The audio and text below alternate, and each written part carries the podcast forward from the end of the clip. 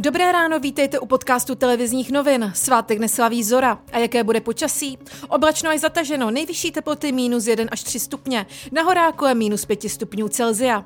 A teď ke zprávám. Ministerstvo školství by mělo ve čtvrtek zveřejnit, jak budou letos vypadat maturity. Studentům by se tak mohla odpustit jedna ze součástí zkoušky, tedy didaktický test, který je společný pro všechny studenty, anebo ústní zkoušení. Změny v protiepidemickém systému PES by měly začít platit od 1. února. Dnes aktualizovanou tabulku projedná Rada vlády, zítra pak odborné skupiny Ministerstva zdravotnictví. V pátém stupni rizika by tak mohli do škol chodit žáci devátých tříd a studenti maturitních a závěrečných ročníků středních škol. Sportovat by se mohlo ve dvou i ve vnitřních prostorách. Sněmovní mandátový a imunitní výbor dnes projedná čtvrteční potičku Lubomíra Volného s předsedajícím Tomášem Hanzelem. Incident se odehrál při jednání sněmovny o prodloužení nouzového stavu.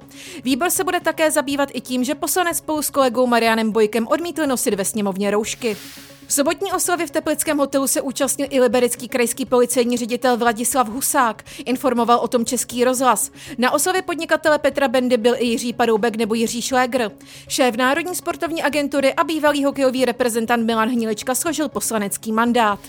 Italský premiér Giuseppe Conte podá dnes demisi. Jeho vláda ztratila minulý týden absolutní většinu Senátu. Italský premiér minulý týden těsně ustál hlasování o důvěře vlády.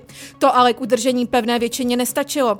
Podle mluvčího bude tak Conte řešit vládní krizi podáním demise. Čtyři výhry, dvě porážky. Taková je prozatím bilance Jamesa Hardena od chvíle, co v NBA vyměnil dres Houstonu za ten brooklynský. V souboji s Miami se prezentoval 20 body a jeho tým vyhrál 98-85. Aktuální zprávy a více informací naleznete na webu TNCZ.